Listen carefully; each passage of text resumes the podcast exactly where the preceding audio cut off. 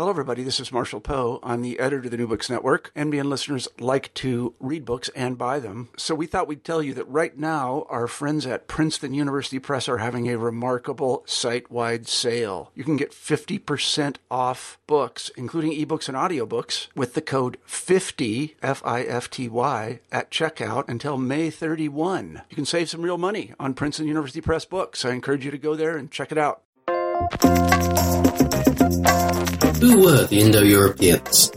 Were they all-conquering heroes? Aggressive patriarchal Kurgan horsemen sweeping aside the peaceful civilizations of old Europe? Or weed-smoking drug dealers rolling across Eurasia in a cannabis-induced haze? Or maybe slow-moving but inexorable farmers from Anatolia? These are just some of the many possibilities discussed in the scholarly literature. But in 2012, a New York Times article announced that the problem had been solved by a team of innovative biologists applying computational tools to language change. In an article published in the journal Science, they claim to have found decisive support for the Anatolian hypothesis.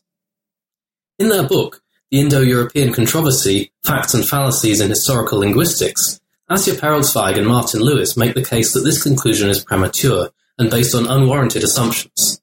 In this interview, Asya and Martin talk to me about the history of the Indo-European homeland question, the problems they see in the science article, and the form that a good theory of Indo-European origins needs to take.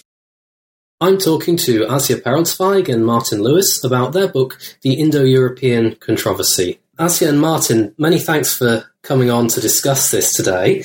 I'll start out with a question about you, because this is a book about Indo-European linguistics, but neither of you self-defines as an Indo-European linguist per se. Could you tell me a bit about your backgrounds?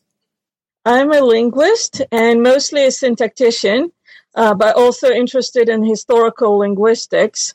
So I'm coming at it from sort of a general linguistics background and point of view.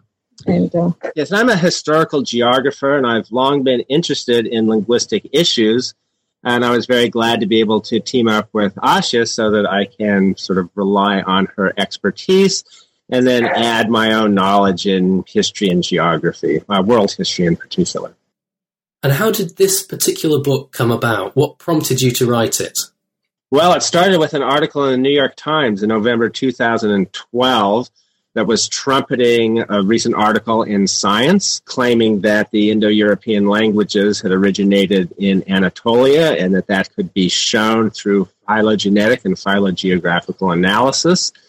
Uh, Asya and I were quite skeptical and we started looking into the issue and we started writing a number of uh, blog posts and uh, that led from one thing to another. And before long, we had written so much, we thought, well, you know, maybe we can just turn all of this into a book. And so we did, although that took quite a bit of time.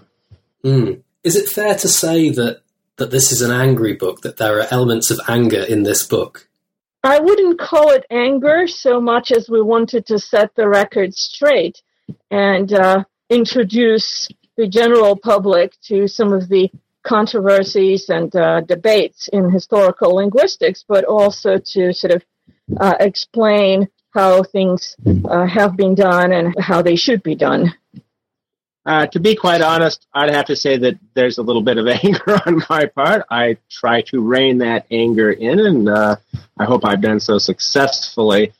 But I have seen in my own discipline of geography uh, some very devastating occurrences through very similar approaches to knowledge, approaches that really denigrate the patient accumulation of, of information and knowledge, and hoping that a new scientific shortcut will enable us to reach the truth with, without having to do the hard work that historical linguists have done. So I saw this in geography, and now it seems to me like something very similar could possibly happen in historical linguistics. Right. So the Anatolian approach to the origin of the Indo European languages is one approach that you've mentioned. What is the other major candidate for Indo European origins? So there's a lot of different theories that have been developed uh, over the years, placing the Indo European homeland anywhere from the Baltics to northern India. But the two main candidates are the Anatolian uh, theory that you mentioned and uh, the sort of the opposing candidate, if you will, is the so-called steppe or kurgan theory that places the Indo-European homeland in the steppes north of the Black Sea and the Caucasus region. Uh, so one of the goals of our book was to compare the evidence for those two theories because they're now sort of the main winners, so to speak, or the main competitors. Uh, so we wanted to compare the evidence for these theories and to show what evidence uh, supports one or the other of these two theories. And do you think that in historical linguistics, in general, there is a consensus or a near consensus? I don't think so. Um, there are people who very strongly believe one uh, theory and other people who believe another theory. There's a very uh, strong uh, group of historical linguists who argue, for example, for the uh, Carpathian theory that places the homeland in the Carpathian Mountains in northern Balkans region. They are strong believers in the steppe theory. There are people who are very adamant about the Anatolian theory being right. So I don't think this is a question that has been resolved yet. I would think, though, that overall the steppe theory has more proponents and more influential proponents. It's also much more widely accepted among archaeologists and now increasingly uh, historical geneticists who deal tangentially with uh, linguistic issues, but they still have a, a role to play in the debate. You draw an analogy in the introduction to the book with climate change and how that's reported in the media. Now, in popular publications, it's probably fair to say that it's generally the the mainstream view, the scientific consensus that's reported on climate change. Do you think it's the same in historical linguistics, or is there a difference here? Well, it seems to us that there's quite a difference. When this science article was published, we found that newspapers and magazines all over the world, not just in the United States and Britain, but in in Russia and Italy, Italy, from many countries are saying, well, the issue has been solved. The, the debates have been terminated because now these scientists, with their incredibly powerful computers, uh, have been able to show us that the Anatolian theory is correct, which we just found sort of staggering, really, that this thesis that is rejected by so many scholars on such solid ground would just be immediately trumpeted uh, by the media. So that's what really sort of set us off. So this approach, which I think at various points in the book you call the the Gray Atkinson approach, after two of the authors on that science article, this approach you refer to as linguistic scientism. What is scientism, and why do you think it's so appealing to the public imagination? Well, scientism has uh, different definitions, but basically it's the misuse of scientific methods, taking a certain scientific method and treating it as if it created absolutely irrefutable knowledge. You know, science is a self correcting program, but it's one that, unlike mathematics, does not give us absolute truth. And I think the authors of that uh, article certainly recognize that at one level, but yet they treat it as if it did give us absolute proof. You know, they claim that they have decisively solved the issue and we see that science can be misused in many different aspects and has been. And it's something where I think we always have to be aware of. Science is so very powerful, but yet I know its power can sometimes lead us astray if we give it too much credence. One thing that happened after this article was published in 2012 was that in 2013, the article was quietly updated on the Science website. Could you tell us about the story behind that and what, if anything, it changes about their results?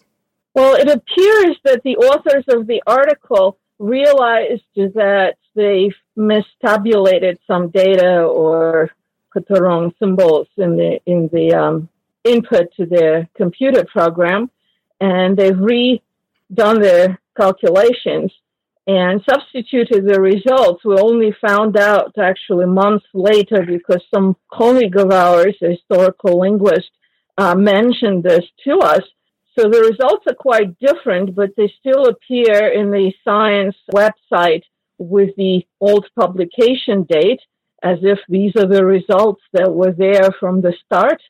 And I think going back to your question of anger, for me personally, that was the thing that provoked the most anger on my part because basically they put a much later uh, work under the date of and, and substituted the old results. Uh, so somebody who doesn't know this would just think that's what was there to begin with, but uh, it doesn't seem to be a kosher thing to do for me. Journals like Nature and Science, these very high prestige journals, do you think there's a more general problem with the way that they function these days, or are they still doing the job that they're supposed to be doing? There have been a lot of complaints about the peer review process at the journals that you just mentioned. Uh, in fact, there have been some prominent scientists who've claimed that they refuse to publish in them because they emphasize spectacular stories or really stories that would be very newsworthy. At a deeper level, we think there's a big problem with the peer review process in that, well, it's, it's a bit opaque, of course, because peer review is blind. But from what we can gather, they are not going to historical linguists to vet these articles. And in fact, if you try to communicate to the editors of these journals, all they really want to hear about are criticisms of the mathematical models. They don't want to hear anything on uh, in the empirical record. They don't want to hear anything about the assumptions that the authors have used. All they really seem to care about is the math. That was absolutely my experience because I actually published a co-authored response in Science to uh, an, another paper by one of the same authors that uh, also published this work in question. And when we submitted that response, the editors of Science basically wanted us to take out everything that had anything to do with linguistics and just have some problems that were raised with the mathematical model and with, with the statistics and the like. So the much bigger issues were really left outside of that critique. Mm. Well, this monograph is very much a humanities monograph in that it starts with setting the context for the current debate um, and going into quite a lot of detail about what the Indo European homeland question is and why it matters. And this covers quite a lot of ground.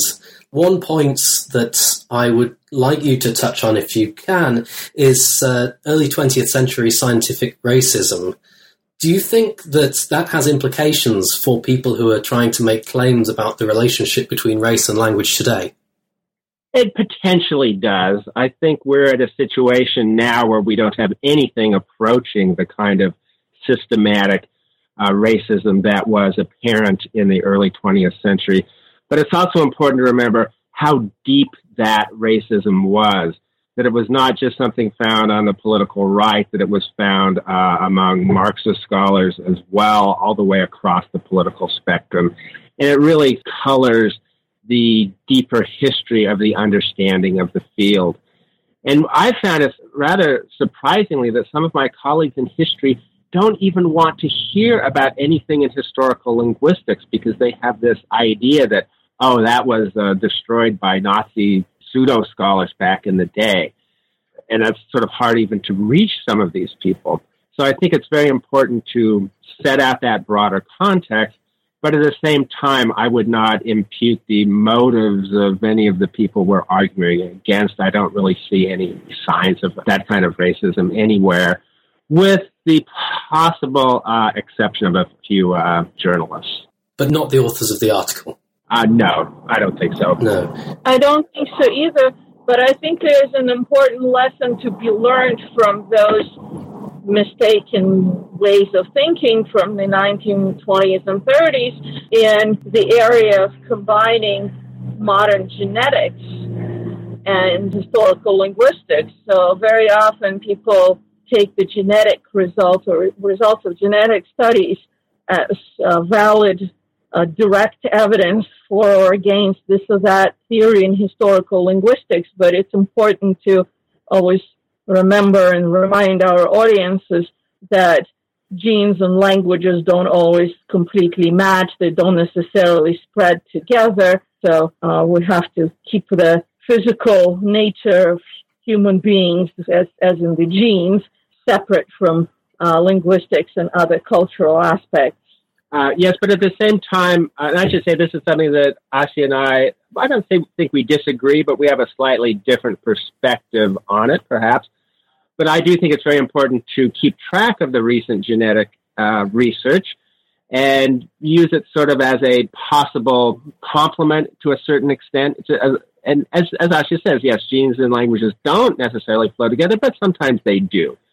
And yeah. you can find some information. And it is interesting that the recent genetic studies that have come out since we finished the manuscript actually go very much in the direction of what we argued. In fact, some geneticists are now saying there was massive gene transfer that occurred during this time when Indo-European languages entered Europe. So we're we're agnostic ultimately on the score, but we want to stay informed and um, try to figure out these tricky linkages. Mm. Yeah, I agree. In general, it seems as if the Indo-European origin question has been appropriated several times in the history of the field for ideological reasons. Do you think it's important for people working in the area today to take this history into account?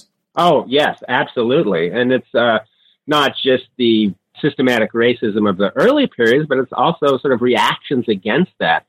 Uh, we can look at a kind of a radical feminist appropriation of the work of Maria Gimbutas, an archaeologist who worked on these issues, and actually Gimbutas was partly responsible for that.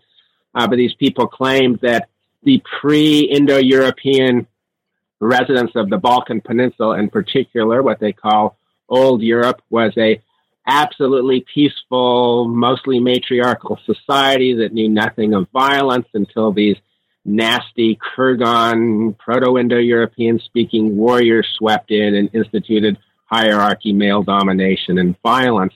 And that is very much an ideological view of the past. And I think it blinds us to what uh, really uh, happened, and we have to be very careful. The temptations to go that direction are very strong, and that's one of the role of roles of scholars. I think is to say, you know, wait a second, you've got to be really careful on what you say about the past. If I may add one thing, a lot of the Indo-European controversy focuses on Europe, but we shouldn't forget that Indo-European languages are ultimately spoken in northern India and uh, parts of the Middle East. And in India in particular, there's a very strong ideological current that supports a theory or hypothesis that Indo-European languages originated in India and there's a lot of ideological battles that are raging now in India and that threaten to sweep the scholarship in that country, the Indo-European scholarship, away from sort of hard science and into this kind of ideological realm. Yes, absolutely. Right, so let's move now to some of the details of the 2012 article that you're calling into question here. What's the main mechanism of diffusion that is assumed by these authors? Well, they assume that the mechanism what's called demic diffusion, which is just the slow increase of population, which leads to groups of people to move into new territory, whether unoccupied territory or territory occupied by another group. That's never really specified. So it begins by assuming that is really the only way language spread, language is spread, and that's the only way human populations spread. So they are denying the possibility of migration. And this goes back to debates within the field of archaeology, where archaeologists had at one time attributed everything to migration, and then they decided they could attribute nothing to migration because they had gone too far. Uh, but it also rules out possibility of language spreading through uh, contact and cultural conversion and uh, many, many other processes through which uh, languages and peoples spread. So, do you think that archaeologists in the 20th century went too far in rejecting migration? Oh, absolutely. And that's something now that uh, geneticists are showing that migration was omnipresent. You can find that by looking at, at genetic traces. So, for the Gray Atkinson model, are rapid population movements a problem? They basically ruled out or not taken into account. So, for example, we know that Romance languages emerged after Latin or in the process of Latin spreading very quickly over the large territory as uh, Roman Empire expanded. But for Gray Atkinson and their colleagues, something like this is basically non-existent in human history. So Romance languages were basically a result of, for them, of Latin gradually seeping away from Rome and further and further away uh, in a very gradual and a much, much uh, longer time period. Uh, the result of this denial of rapid migration is that for any group to get to its ultimate destination where we know that they now live or lived in historical period, a much longer period of time is needed. Uh, it's assumed that people move maybe, I don't know, five kilometers away from their birthplace on average, and there's no rapid migration beyond that. So what that means is that the ancestral languages are pushed further and further back into the past, including Proto-Indo-European, because everything was this really gradual uh, migration. So you can think of it if you drop a, drop of oil in the water and, and, wait for that oil to be completely sort of diffused through the water, it takes a very long time.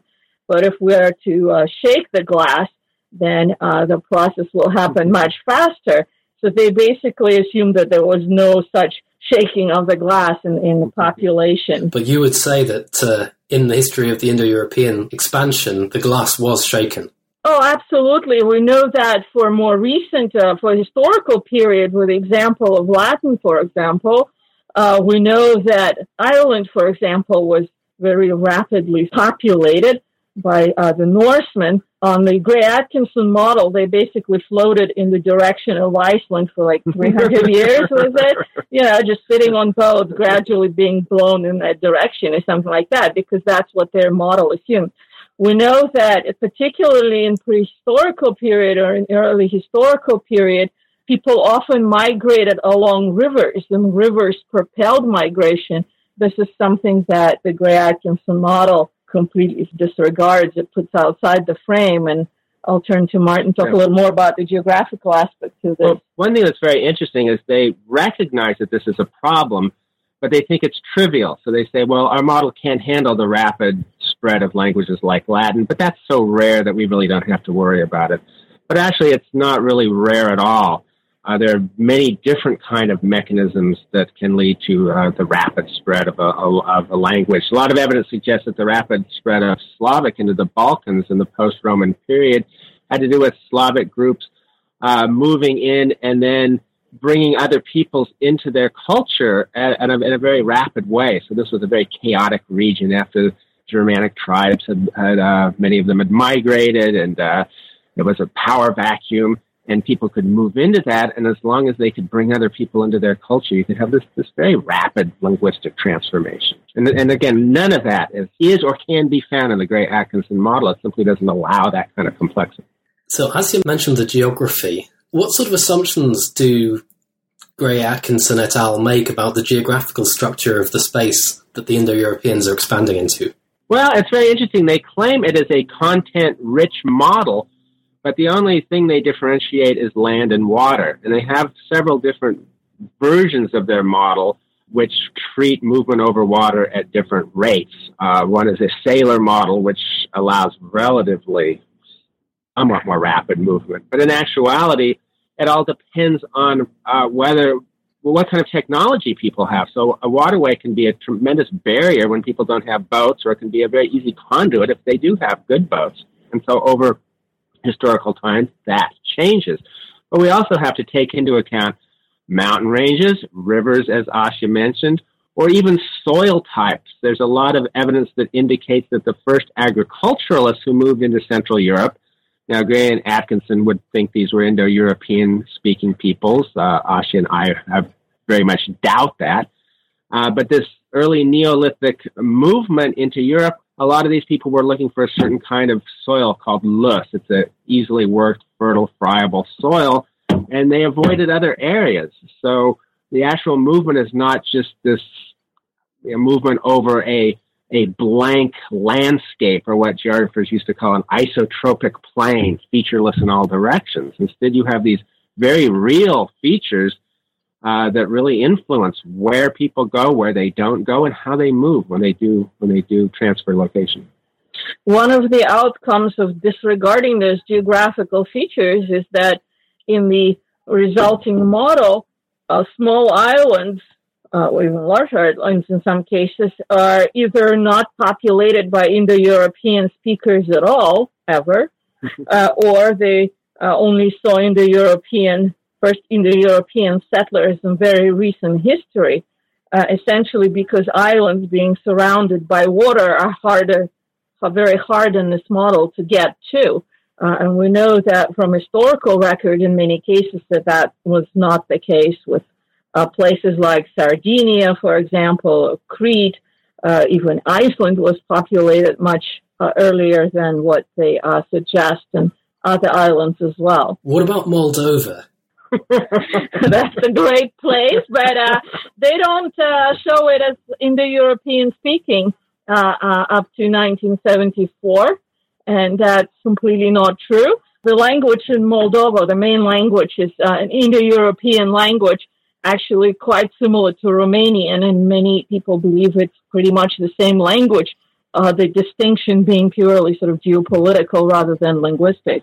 Now, we were really mystified why they had left Moldova off that map, and we solved the problem by looking at how they constructed the model. They begin with an input map, or that at least that's one of the inputs, that shows modern Indo-European languages.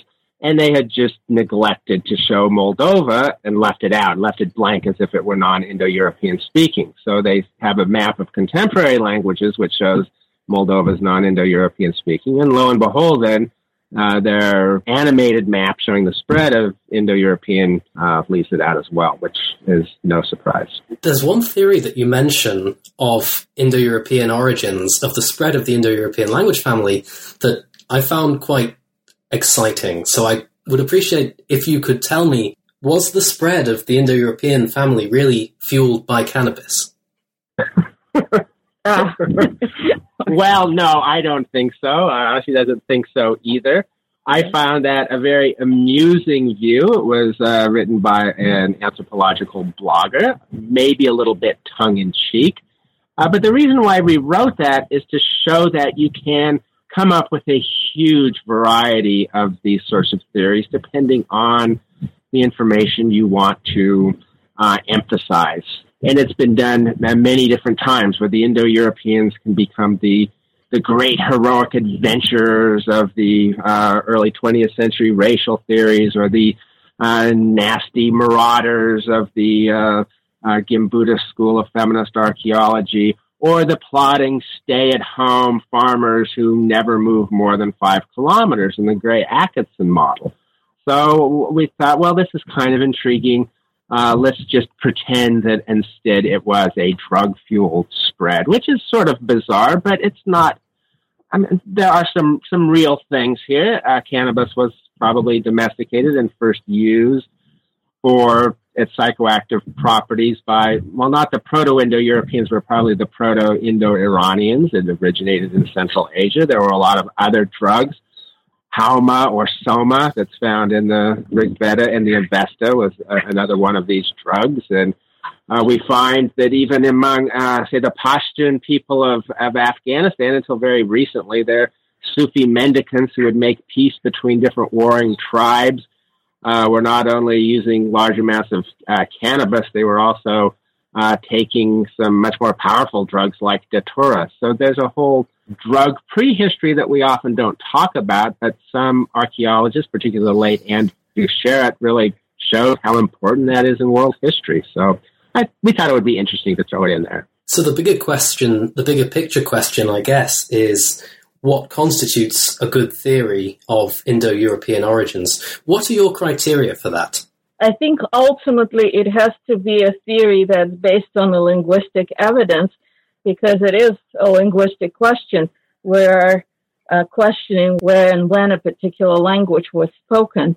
Uh, we can glean some evidence from the distribution of soil types or the spread of marijuana or uh, from genetic evidence of people or even genetic evidence based on other species in the spread of different species, archaeological evidence, evidence of horse domestication. So we can reconstruct a lot about the actual people, but again, it is a linguistic question, so we have to have evidence that's based at least largely on uh, linguistic types of evidence. Yeah, that's one of the overriding theses of the book, I think, is the notion that non linguistic theories of language are going to lead us astray. They've been attempted uh, many times, but they just don't work. And I say that as a non linguist, but my response to that is to work with linguists. I don't have the expertise, but I recognize that you all do and that you've been developing those techniques for a long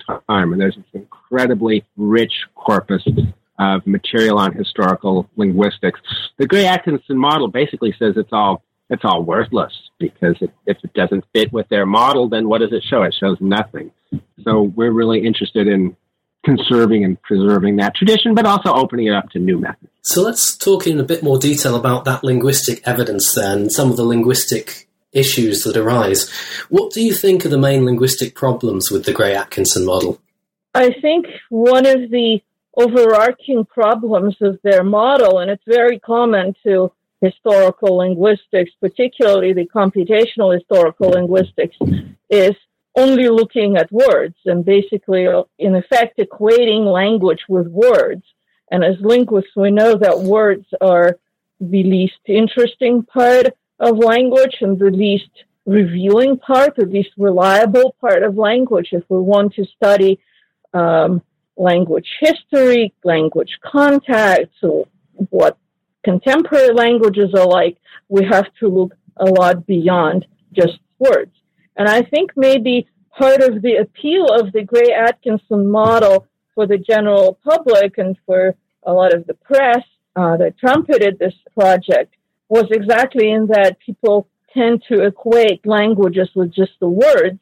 And it's a bad assumption that I think as linguists we really have to work to challenge in other scholars that come from other fields like archaeology and want to tackle some of these historical linguistic issues, but also uh, with respect to the general public. I think it's the biggest misconception about language or, or assumption that people make, even sometimes without realizing it.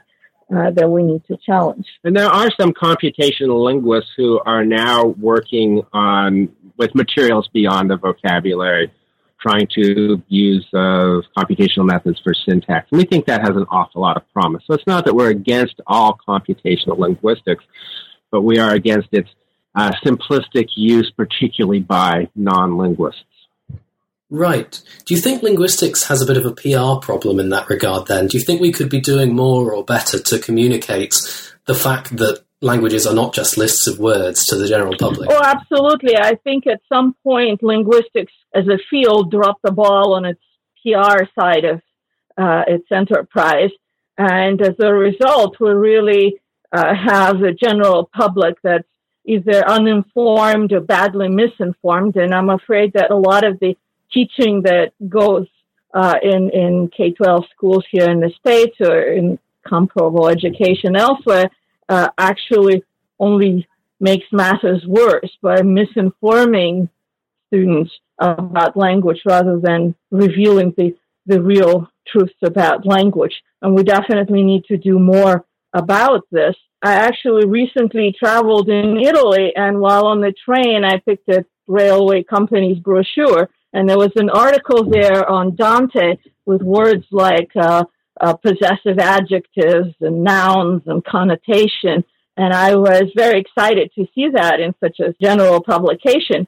But I thought there's not a chance that a comparable publication here in the States would ever have an article that much linguistics in it. I mean, of course, it was written for general public, but, but still it had some contentful things to say. Uh, whereas in the United States, I think a lot of the popular press really dumbs down a lot of the real discoveries and, and misinforms the public about them. And I think we really need to do something about that as linguists.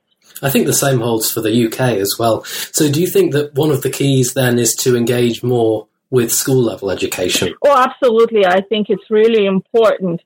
And there's some discussions now among linguists about the need to do so, but there's a lot of disagreements about how it's to be done. And also, there's a lot of pushback from the education folks who just say, "Oh well, what we're doing is just just great, and we don't need to make any changes." But I, I think we really need to do more with education in K 12 schools, but also with educating the grown up public. And uh, Martin and I have been doing that um, by teaching some continuing studies courses, uh, linguistically themed, and, and, challenging some of these misconceptions and uh, informing the general public about what. What's happening language? I'd also uh, like to see linguists writing more books, particularly books that cross over between a specialist audience and a general audience. And I say that as a, uh, I'm teaching a history department, and history is very much a book driven discipline, and it has its disadvantages. So at least books, especially trade books, can reach a broader audience, whereas the specialist publications in the periodical literature that linguists rely on and their careers rely on, yeah, they're wonderful, but I, would just like to see a little more public outreach, I guess. Mm. Going back a bit, to the uh, to the Gray and Atkinson approach. Let's talk about borrowed words. Does the approach take any steps to eliminate borrowed words? Well, they say in all the published work that they do eliminate borrowings from consideration, but when we look at the results, we find that some of the results from the model look very suspicious given what we know as linguists and they look suspicious because they show too much linkage between languages that borrowed heavily from each other. So we think that somewhere along the line, not all the borrowings have been taken out of consideration, and that's what biased the, the ultimate results of their model. What about dating then? It's often said that, or sometimes said, that linguists don't do dates. Do you think that's right? Uh, I don't think so. I think linguists do quite a bit with dates, particularly given how dateless our input is. But the, the way that they work with dates is, is also a bit suspicious because uh, some of the dates that they use as input, so where they basically put in some of the dates and then calculate the others with respect to the input dates. Some of these input dates are a bit suspicious, such as the split of Romanian away from other Romance languages. That that seems to have been misdated. So if they use bad data uh, as input, of course, the output is not correct either. Now, they take particular dates that we know from history, like the Strasbourg Oaths, dealing with the differentiation of the Romance languages, which is fine at the beginning, but the problem is that it's much more complicated than they allow. And it's not like you can just take this one document in this one date and say, aha, at this time we have the separation. It's a, a much more complicated process. So we have some quite a few suspicions about the way they calibrate their dates. Besides the issues with calibration, I think a bigger part of the problem comes from this idea that language is spread by diffusion, as we uh, were saying earlier. So, of course, that pushes the the dates to be further in the past, and ultimately, it brings the date for Proto-Indo-European in the general chronological domain of the Anatolian theory. And I think part of their proof, their proof for Anatolian theory comes from those dates that place Proto-Indo-European about 3,000 years earlier than the steppe hypothesis would have them. So, looking at languages for which we do know quite a bit about the dating of the split, mm-hmm. are there particular languages that come out really drastically wrong in the Gray Atkinson model? Well, the Romani is really a, a big uh, gap. uh, um, Romani is uh, a language of the Roma, the Gypsies, and as they uh, migrated from northern India to uh, Eastern Europe, in particular the Balkans, um, they picked a lot of words from other languages, from Persian, from Greek, Armenian, so uh, different languages that they lived side by side with and having that much borrowing makes Romani very different from its relatives. And because it looks different in this model that only relies on words, it makes its separation much earlier than it actually did happen. We know because of linguistic evidence that they could not have left uh, northern India uh, earlier than about a thousand years ago but Gray and Atkinson theory places them, what, 3,500 years ago, so by several millennia off, off the mark. So that's a really good example. And what about Hittite? Where does Hittite fit into the picture? Well, Hittite's a sort of a crucial uh, issue because, of course, it was spoken in Anatolia, and it's also quite different from other Indo-European languages. I mean, some scholars would talk about an Indo-Hittite family with a, a, a sort of separate branch. So that is one of the things that uh, led many people to this sort of uh, Anatolian model. But it's very interesting to look at uh, Hittite history because actually most of the people under the Hittite Empire did not speak the uh, Hittite language, what they called uh, Nesili or Nesite. Instead, they spoke languages like uh, Hattian, uh, which is a non-Indo-European language. Hurrian was spoken in the region and a number of others. And all of the Hittite specialists believe that the Hittites came in from the outside, conquered the indigenous people, and established rule over them uh, and used their language as the main administrative and official language alongside all the other languages that were spoken around them, uh, which sort of is a very common occurrence. If we were to accept the Gray Atkinson uh, view of the Hittites, would have to have a bizarre situation where non-Indo-European speakers moved into the region, but yet were a subservient underclass but yet were able to name the country after themselves because the term Hittite comes not from the what we call the Hittites, but rather the Hattians, this sort of subservient peasant population that the Hittites ruled over. So it's a, a fascinating case, and I think that alone really would invalidate the um, much of the Gray Atkinson approach. Okay, so we've seen that there are a lot of certainly a lot of oversimplifications in the Gray Atkinson model. Do you think anyone would dispute that? Do you think the authors themselves would dispute that there are oversimplifications in this model? Well, I think they would dispute the over part of that uh, statement. So they, they certainly uh, accept that there are simplifications and they say, well, to do science, you have to simplify, you have to separate different issues and control for different factors, which is absolutely true. We agree with that. But we think that there's way too many oversimplifications. There's way too much of setting aside things that are well established from historical record or from historical linguistics or from archaeology. And when you set so much aside and make assumptions that are so wrong and put in data that has so many gaps in it or so many problems in it, of course the results cannot be really on the right track. Right. It's one thing when a simplification takes something that is generally true and just makes it more simple, and another when it posits something that is empirically, demonstrably incorrect. And that's what we would argue for a number of their assumptions, like the demic diffusion assumption, for example. Right. And how would you evaluate the way that they have responded to criticisms? Well, uh, not very well. Uh, they did respond to some of our uh, blog postings, and of course, they were not happy, as uh, would be expected.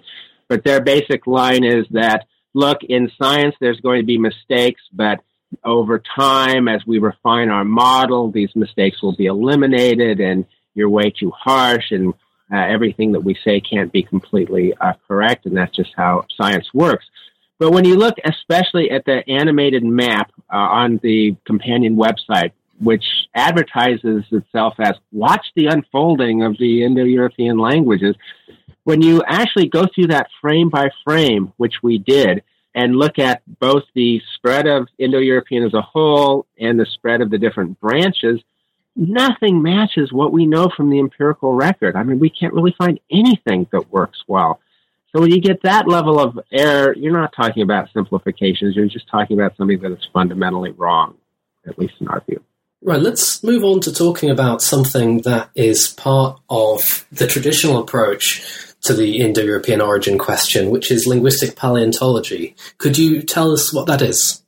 Linguistic paleontology is basically reconstructing using methods of historical linguistics some of the vocabulary of these ancestral languages that are no longer spoken and that have no written records, like Proto-Indo-European. And then, based on that reconstructed vocabulary, looking for evidence in archaeological or historical record of where speakers who had such words could have lived. So, for example, if we find words for banana and rice and coconut, we're going to place the speakers of this ancestral language in a very different area from if we find uh, words like oak and birch and horse and the like. So in the case of Proto-Indo-European, uh, some of the early work focused on uh, reconstructing names of different tree species, but that's a very problematic area as we discuss in the book because different trees grow in overlapping yet not necessarily matching uh, areas and can give you quite contradictory evidence. And much more solid evidence comes from uh, words for horses and wheeled vehicles, part of wheels and other parts of wheeled vehicles. Uh, by being able to reconstruct uh, words for these sorts of things for Proto-Indo-European or its early daughters, and to show that they are not borrowings across the different Indo-European branches. That provides a very strong argument that Proto-Indo-European speakers lived somewhere where they were familiar with horses, and horses actually at that time period limits us pretty well to the steppe zone. And also they were possibly the inventors, but certainly the users of wheels and carts or some sort of vehicles like that. So we can look in these in the archaeological uh, record and see when evidence of horse use and wheel use appears in the archaeological uh, record, and that both limits the time and the place where Proto-Indo-European would have been spoken. Right, but isn't there a potential problem with semantic shift here? So, to take an example that Paul Heggarty has used, the word for a mouse, the small creature, um, has generally acquired the secondary meaning, or even primary meaning, I guess, in the modern culture of um, of the thing that we use to operate our computers with a button uh, and such like. And that's happened seemingly in parallel across the languages. Couldn't something like that have happened with words for wheel? It could have happened if we can show that the different descendants of Proto-Indo-European were in contact. Otherwise, it's rather surprising that they would have words that we can show linguistically to be native developments in those languages, particularly Tocharian is the one that comes to mind because the speakers of Tocharian or Proto-Tocharian lived so far away, separated by mountain ranges and uh, thousands of miles from other Indo-European speakers. And as far as we can tell, never in contact with them once they made that migration to their uh, lands in Western China, it's very surprising to find uh, words that seem so native yet uh, acquired this exact same new technological meaning. Sure. Uh, you know, in the modern world, we're all connected and we all know that, but it simply wasn't the case. And as Asya just said, the Tocharians lived in what is now Xinjiang, China, on the other side of the Tian Shan Mountains, which are up over 20,000 feet of elevation. So there's no evidence that they maintained contact, but yet they have these these uh, uh, cognate words, and so they certainly don't seem to have been borrowed. It could be suggested that under the standard story of Indo-European origins, or at least under the, the dominant implementation of the steppe theory, the expansion of the family is, is rather an extraordinary development. Do you think that would be a fair assessment? I would say so. Uh, there are certainly other language families that have had sort of similar extraordinary uh, spreads and developments, but Indo-European is the by a pretty good margin the largest language family in terms of total number of speakers. So yes, I would say so. But does it postulate? Do we require any mechanisms for Indo-European that are specific to Indo-European?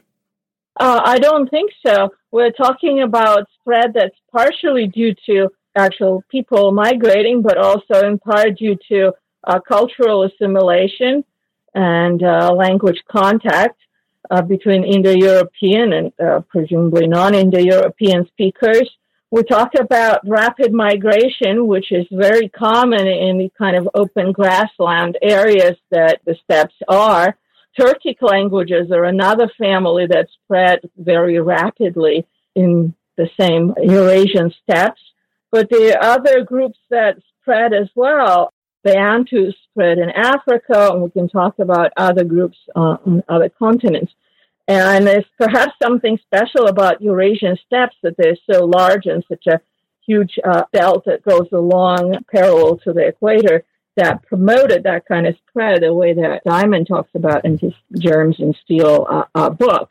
Um, so if the Eurasian steppes are indeed special in the geographical sense, historical geographical sense, then it, there's nothing special about the Indo-European spread as such. There's a very interesting analogy from North America, which was the Uto Aztecan-speaking Comanche Indians who took up pastoralism in a very effective way and created a uh, well, what one historian uh, has called the Comanche Empire. It wasn't really an empire, but it was a large raiding and trading sphere across the southern plains down into central Mexico. And the evidence suggests that the Comanche language was spreading very rapidly.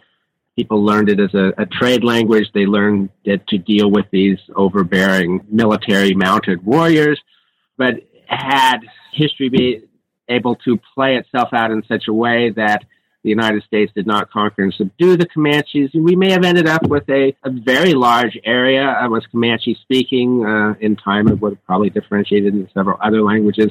And I find that such a fascinating story because in the early 20th century, uh, many of the proponents of uh, Indo European studies saw the Anglo-Saxon settlers in the United States as very much like these early Indo-Europeans, where we think very much it was much more the case of groups like the Comanche who are more similar, powerful, horse-riding, pastoral peoples whose language was spreading. Right. A question that's specifically for you, Martin. You seem a little bit upset about what's happened to your discipline, geography, in, in the United States. Do you think that First of all, could you could you tell us a bit about that? And, and second, do you think that that historical linguistics is in danger of, of having the same thing happen? Well, I hope it's not in danger of having the same thing happen, but potential is there. Uh, geography is very poorly represented in the United States, particularly at private schools. It's a very odd situation where most public universities have geography departments, but the big private schools, Stanford, where I teach, Harvard, Yale, uh, Princeton, down the line. None of these schools have uh, geography departments anymore. They were eliminated after World War II. And it's a complicated story. There are many factors at play. One thing that I think was crucial was that geographers uh, were searching for a unifying sort of scientific principle. In the ni- early 1900s, there was environmental determinism, the notion that the environment is going to determine culture, thought, everything else. Uh, that was abandoned in the 30s. Uh, and then in the uh, 50s, especially in the 1960s, geographers turned to what they call the quantitative revolution, where they believed that you could use spatial statistics to turn geography into a positive science, that it could become uh, much more like economics or even eventually like physics. You would have these spatial laws that determined where everything took place. And when this happened, geographers quit looking at the great complexity of the world. They quit looking at the intersection of human culture and physical environment, and they just looked at where things were and analyzed that statistically. And it didn't really go anywhere. It gave us some good techniques, but the big theories that were postulated, central place theory, pretended that it could determine where every city was located based on retail marketing. And it just didn't pan out. And geographers then kept trying to find something new. So they turned to Marxist geography or postmodernist geography or various other sort of trendy approaches, and it sort of lost its way. So I, I still love geography. I think it's an absolutely wonderful field, but it is a faint shadow of what it should be in the United States, at least. It's a little bit better situation in the UK and in many other countries. Uh, but even there, I don't think geography is, it's not nearly as strong as history, for example. I think rightfully it should be. Back in the days of Alexander von Humboldt, geography was uh, considered uh, by some the queen of the sciences. Well, nothing like that anymore. So, Asya, do you have any ideas about what we should be doing to prevent the same thing from happening in linguistics? I think, uh, as far as historical linguistics goes, the, the danger is very real that it would actually sort of dismantle itself by uh, uh, uh, throwing out a lot of the uh, knowledge that has been accumulated over the last uh, couple of centuries. And by making these oversimplifications, it will produce results that are so far away from um, reality, even observable reality, that people would just say, well, this is nonsense. We no longer need this.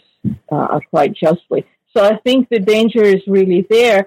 And what we should be doing is, well, part of it is actually setting the record straight and making sure that good work is promoted and bad work is not. And uh, I think it's a broader issue with linguistics, as we've been discussing earlier. We really need to get our PR campaign and uh, an outreach campaign uh, uh, more in order than it is now. So you both run popular blogs in your areas, and in the book you actually make reference a fair few times to online material or other blogs. That I think is quite unusual in a modern humanities context. Do you think we're seeing here the beginning of some kind of major shift in research dissemination and, and the way that the research debate is going to be carried out? Well, I, I hope so. Uh, I think we all realize the problems with blogs, and we don't want them to replace standard methods of the dissemination of information, but we do think that they can very much complement journal articles, books, and the like. There is something to be said for gatekeepers, but on the other hand, uh, gatekeepers can sometimes be a little bit overactive. Those gates can be captured by interested parties as well. So I am a bit of, uh, I'm, I'm, not a, a total um, anarchist when it comes to knowledge, but I have, I guess I have some tendencies in that direction. I like to see the the open spread of information that you get with blogs. I like to see things that are not copyright protected. I do a lot of mapping myself, and I try to make my maps as openly available to uh, anyone as possible. I think there's a lot to be said for that. So yes, uh, it's not going to be a replacement, but I think it can really be helpful. And in my experience, some of the blogs provide information or uh, discussion that is as solid, if not more so, than uh, sort of traditional peer-reviewed conferences or publications. Uh, but they're also a medium to do this kind of outreach to reach to a broader mm. public that might not necessarily want to go and invest in an expensive book monograph. And at least linguistic publications are uh, quite frightfully expensive, but making this uh, information accessible and very often uh, good readers, they keep us honest and keep us on our toes. So I really appreciate what uh, this kind of blogging has allowed me to do. So to sum up then with the Gray and Atkinson approach, would you say that there's any hope for it? Should we be continuing to do these Bayesian phylogenetic things or should we just throw the whole thing out? Well, I wouldn't say we should throw everything out, but I think that they should always be assessed very carefully against the empirical record. And I think their assumptions should be questioned. And I think the authors who want to go in that direction should be taking into account the criticisms that people like Asya and I are giving them and not just saying, ah, you're old fashioned, you know, fuddy duddies, conventional historical linguistics. We got to move beyond that. Uh, and so I think I imagine there are people across that continuum in, in the field. I think there's some good work is being done, but it needs to have this kind of critique to, to stay honest. Okay, well, we're running a little short on time, um, so I'll ask you a question that I ask everyone, because it's always interesting to hear the answer. What are the two of you planning to work on next, either together or individually? Uh, at the moment, I'm actually working on second edition of my uh, textbook, also published by Cambridge University Press, called Languages of the World. So hopefully that will come out maybe uh, as early as uh, next year. I'm also doing some historical linguistics work on a more recent uh, language, more recent uh, historical period. I'm doing some work on Yiddish and its development in Eastern Europe. And Martin, do you want to add to Well, that? I'm also uh, rewriting a textbook. I'm a co-author of a world geography textbook that takes up way too much of my time. Uh, other than that, I'm concentrating on blogging for the time being. I do like to jump around. Uh, for example, last couple of weeks, I've written extensively on the southern part of the Arabian Peninsula, and I've looked at political issues there, but also linguistic issues. The modern uh, South Arabian languages are spoken a very interesting area where Oman and Yemen come together. There's a movement on the Yemen side of the border for autonomy. Some people are even talking about independence. These are areas with a unique climate, landforms, vegetation uh, that are often overlooked. So I really like to find obscure parts of the world that have important things to tell us, delve into them a bit, make some maps, and try to make that available for the general public. Uh, so if anyone's interested in uh, the modern uh, South Arabian languages, um, I'd love to hear your comments on a, a, little bit that I've written about them over the last couple of weeks. And as far as uh, joint work together, uh, we'll, we'll, we'll, see what reaction the book provokes and uh, see from there what challenges we have to address. Absolutely. Because it's certainly not the last word, right? Absolutely not. Yes, we hope it provokes a healthy discussion. Well, it's probably going to have to be the last word from us because we're out of time. Uh, but thank you very much. It's been an absolute pleasure to discuss this with you. Thank you so much. Thank you. I've been talking to Asya Pereltsvaig and Martin Lewis of Stanford University about their book, The Indo-European Controversy, Facts and Fallacies in Historical Linguistics. This is George Walton for New Books in Language saying thank you for listening.